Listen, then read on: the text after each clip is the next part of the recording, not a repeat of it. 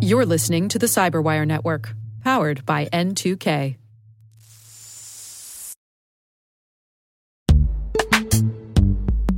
And now a word from our sponsor, Netskope. Netskope is a worldwide leader in SASE and zero trust. Its unified platform, Netskope One, provides optimized access and zero trust security for people, devices, and data anywhere they go helping customers reduce risk, accelerate performance, and get unrivaled visibility into any cloud, web, and private application activity. To learn more about how Netskope helps customers be ready for anything on their SASE journey, visit netskope.com.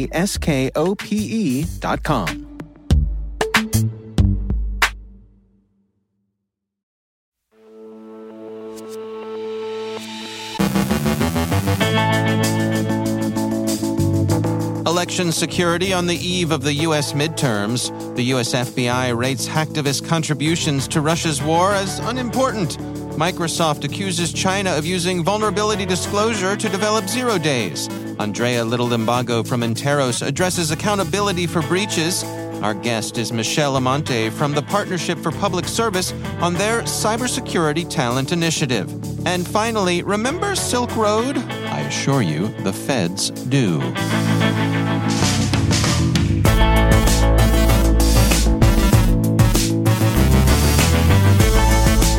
From the Cyberwire studios at DataTribe, I'm Dave Bittner with your Cyberwire summary for Monday, November 7th, 2022.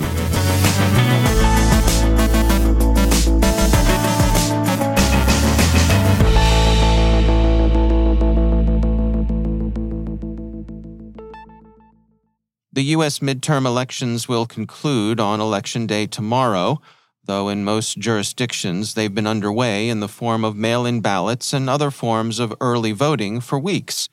In general, the U.S. federal authorities involved in helping states secure the vote have been optimistic about the prospects for a vote unaffected by cyber attacks proper.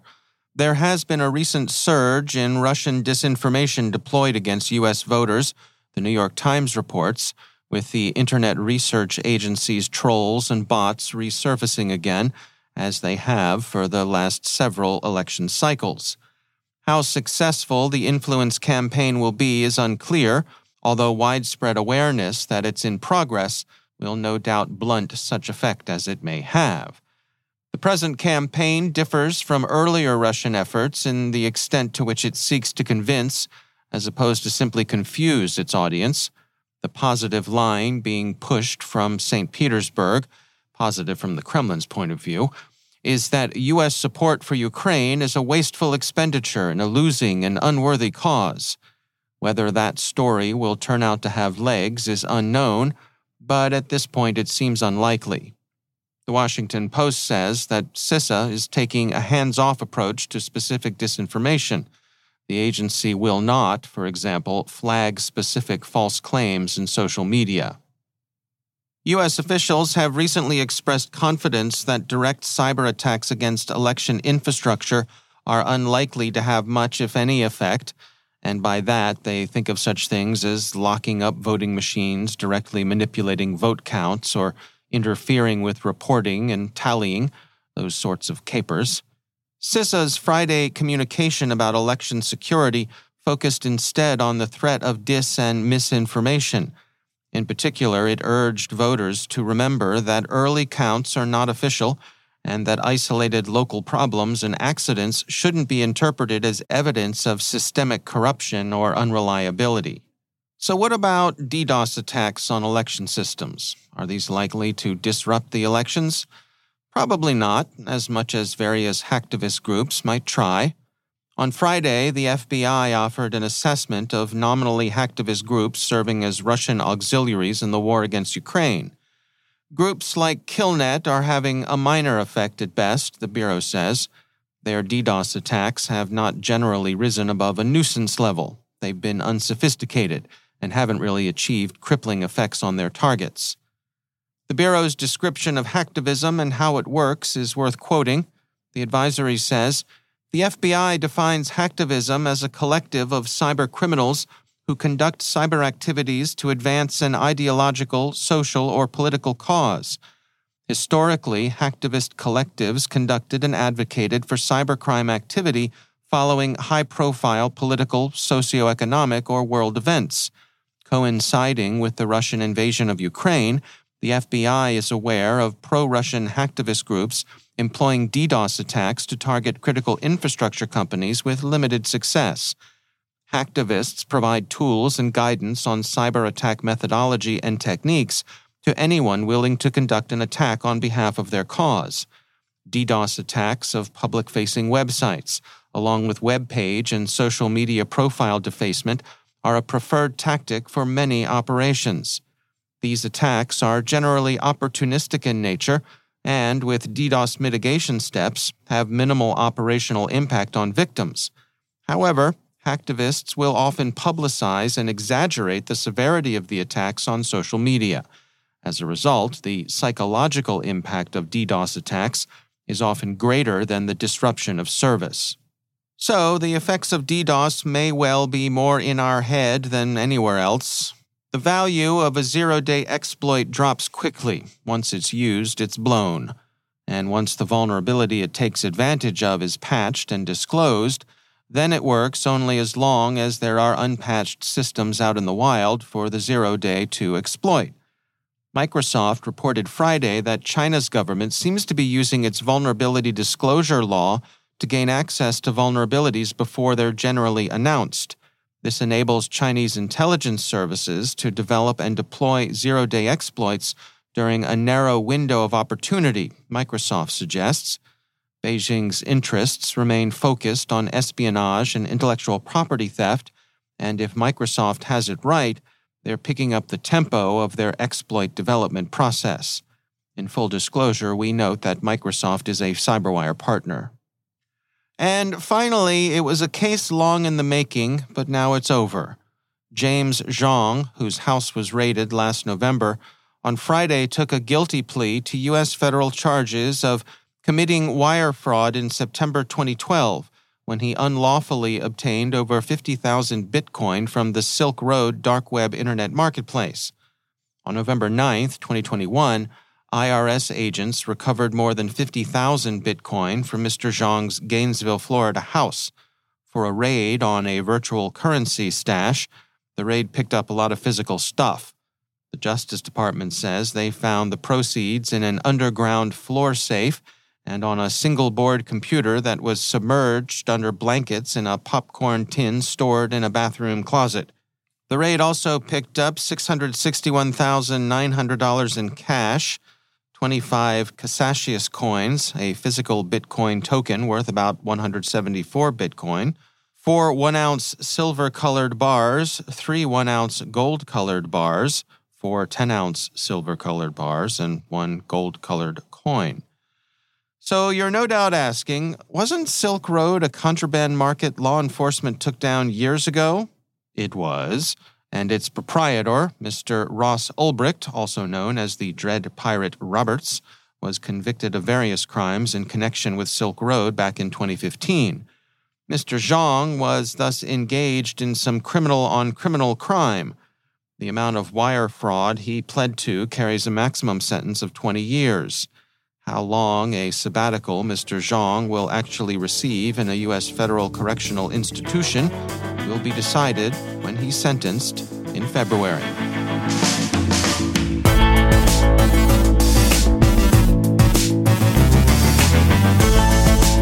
After the break, Andrea Little Limbago from Interos addresses accountability for breaches. Our guest is Michelle Amante from the Partnership for Public Service on their Cybersecurity Talent Initiative. Stick around.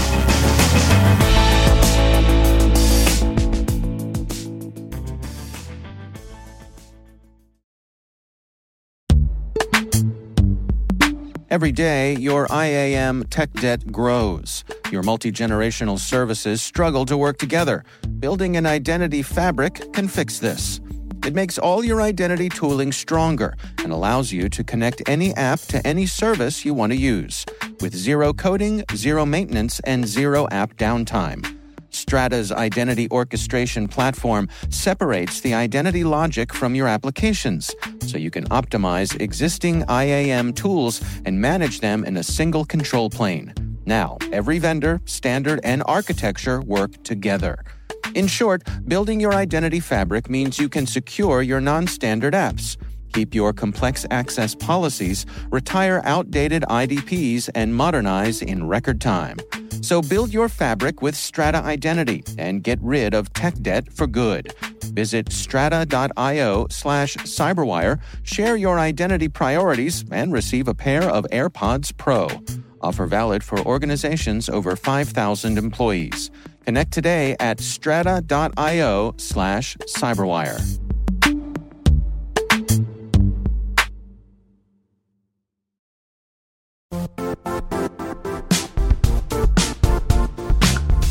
The IT world used to be simpler. You only had to secure and manage environments that you controlled. Then came new technologies and new ways to work. Now, employees, apps, and networks are everywhere. This means poor visibility, security gaps, and added risk. That's why Cloudflare created the first ever connectivity cloud. Visit cloudflare.com to protect your business everywhere you do business.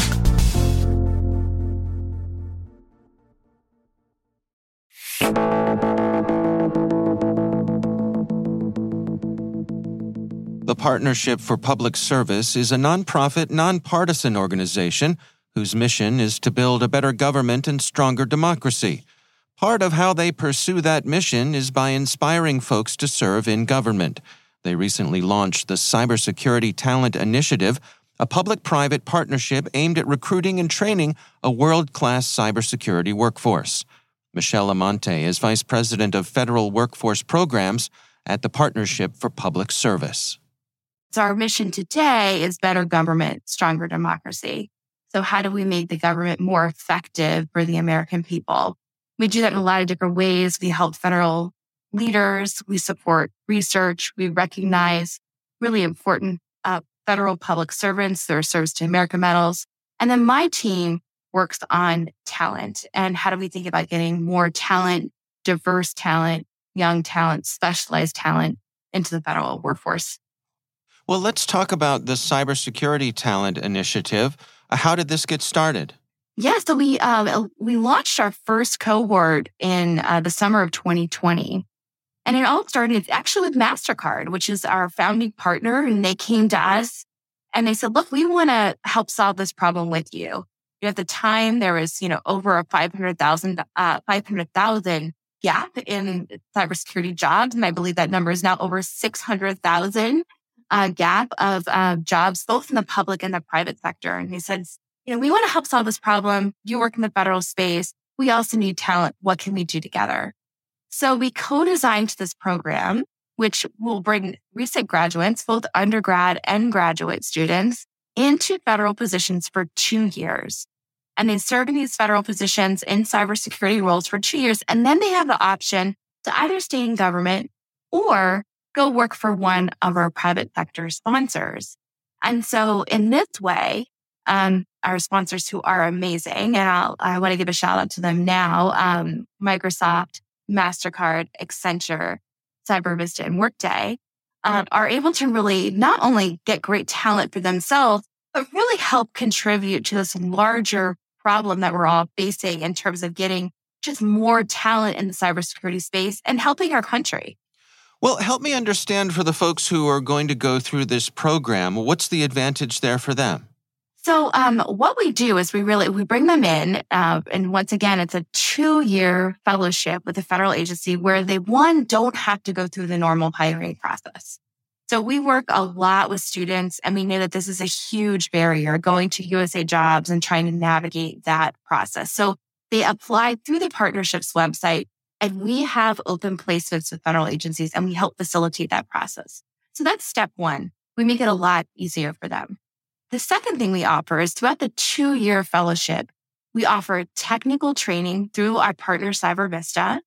And throughout the two years, we also offer professional development and leadership training, which is something really unique to our program. We also offer mentoring with both federal partners and partners in the private sector. So they have someone that they can lean on, talk to about the space, think about their professional goal. And then the third benefit to the program is that if they take a job with one of our private sector sponsors, they are eligible for student loan reimbursement, which is a huge advantage. Yeah, I mean that's that's really interesting, and it's we hear so often that um, folks are having trouble finding those entry level jobs. That particularly out in industry in the cyber world, you know, they want uh, an entry level job means that you had ten years of experience. You know, and it strikes me that that this is a nice balance between those two things. You can come in and, and get some experience under your belt, and after that two years, you have options. Yes, I absolutely agree. And we see that in the federal space too. Very few agencies are building the pipeline. So if everyone is going after that mid career talent, there is no talent coming up through the ranks. So this is a great way to do it where the participants are very supported and encouraged to continue in this field and are given a lot of options after they finish the program. So who is your ideal candidate here? Who, who are you hoping to attract? So the student, graduate or undergraduate, as I said, it, they don't even have to have a specific focus in cyber. So we're looking for students who have a focus in computer science, information systems, or even if, if it's mathematics or in, you know, with a minor in computer science. So something obviously with a background that's going to set them up for success as they take the job.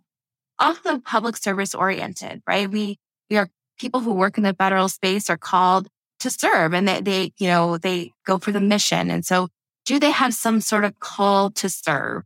And so that is reflected uh, in the essays. We try to make the application process very easy and smooth, but we do have some essays and we want to hear from these prospective fellows about why they want to work in the federal government. What is their specific call to serve?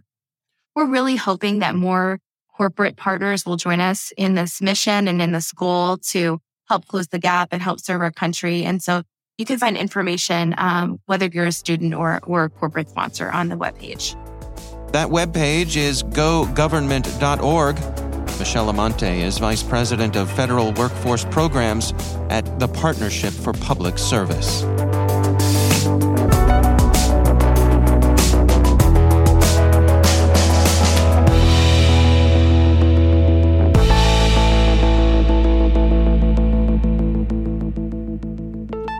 And joining me once again is Andrea Little Limbago. She is Senior Vice President for Research and Analysis at Interos.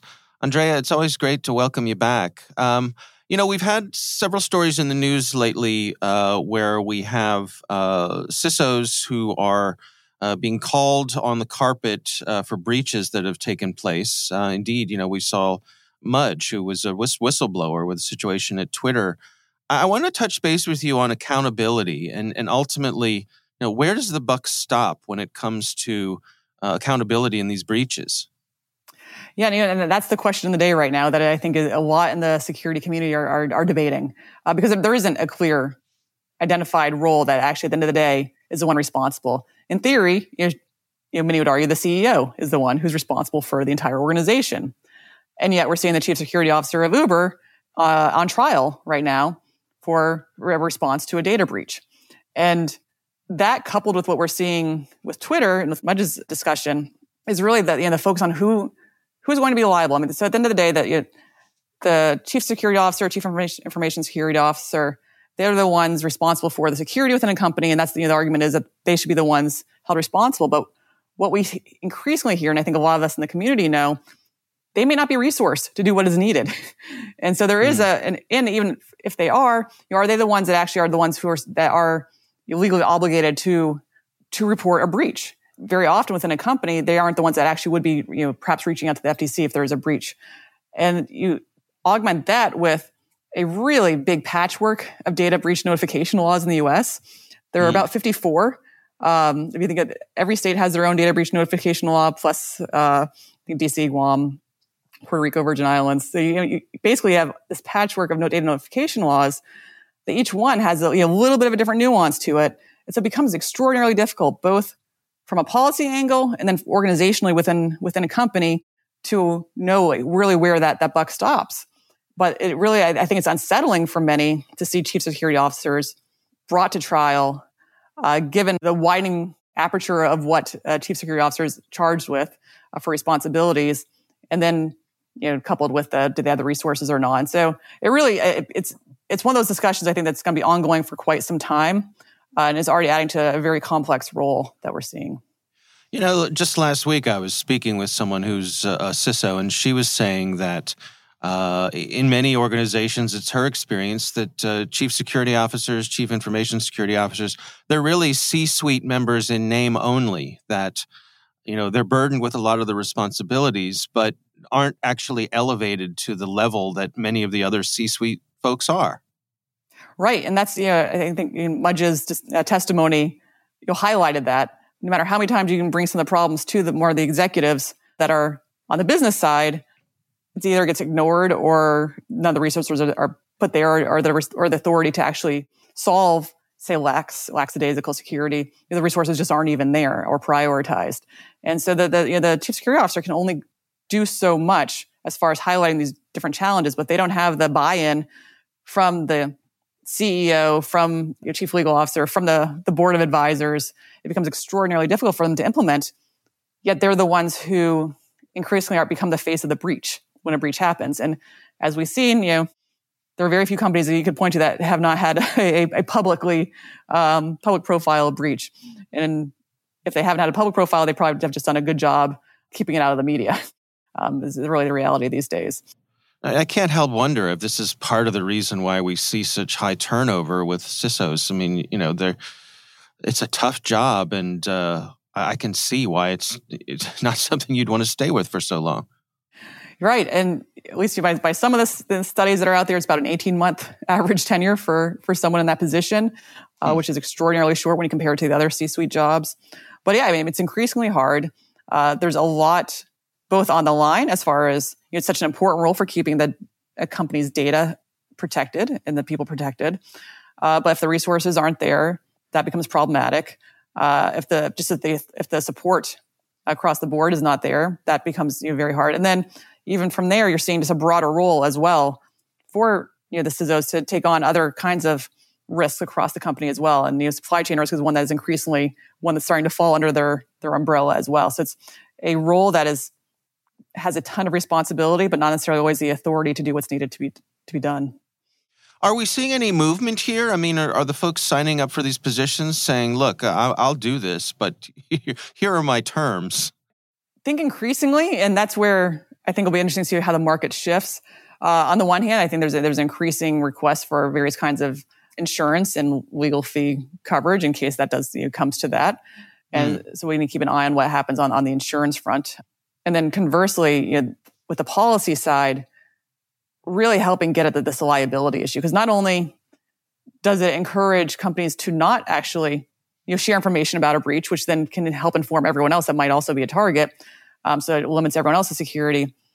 But you know, it just it impacts how you know how companies are going to you know attract talent to take on these kind of responsibilities. And so, if we had to actually some more federal guidance uh, implemented across the board in the data breach area, and especially addressing the, the aspect of liability, I think that could go a long way to helping lessen a tiny bit so, so, some of the, the burnout that's happening uh, within chief security officers. Right, right. All right. Well, Andrea Little Limbago, thanks for joining us. All right. Thank you, Dave.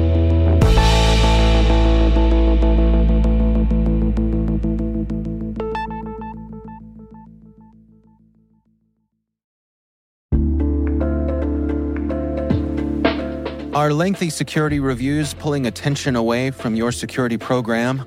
With the largest network of trust centers, Vanta can help you streamline security reviews to win customer trust, save time, and close deals fast. Proactively demonstrate security by showcasing key resources like your SOC 2 or ISO 27001 and provide real time evidence for passing controls. And when a security questionnaire is required, Vanta takes the first pass for you. Visit vanta.com slash cyber to take a self-serve tour. That's vanta.com slash cyber.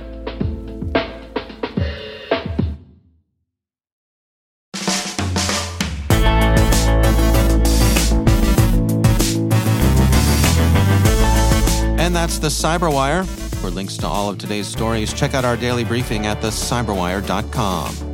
Don't forget to check out the Grumpy Old Geeks podcast, where I contribute to a regular segment called Security. Huh? I join Jason and Brian on their show for a lively discussion of the latest security news every week. You can Find Grumpy Old Geeks where all the fine podcasts are listed. The Cyberwire podcast is a production of N2K Networks, proudly produced in Maryland out of the startup studios of DataTribe, where they're co building the next generation of cybersecurity teams and technology.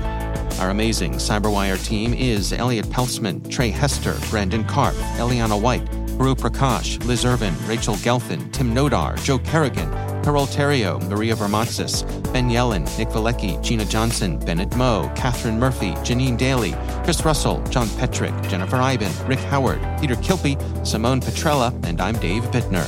Thanks for listening. We'll see you back here tomorrow.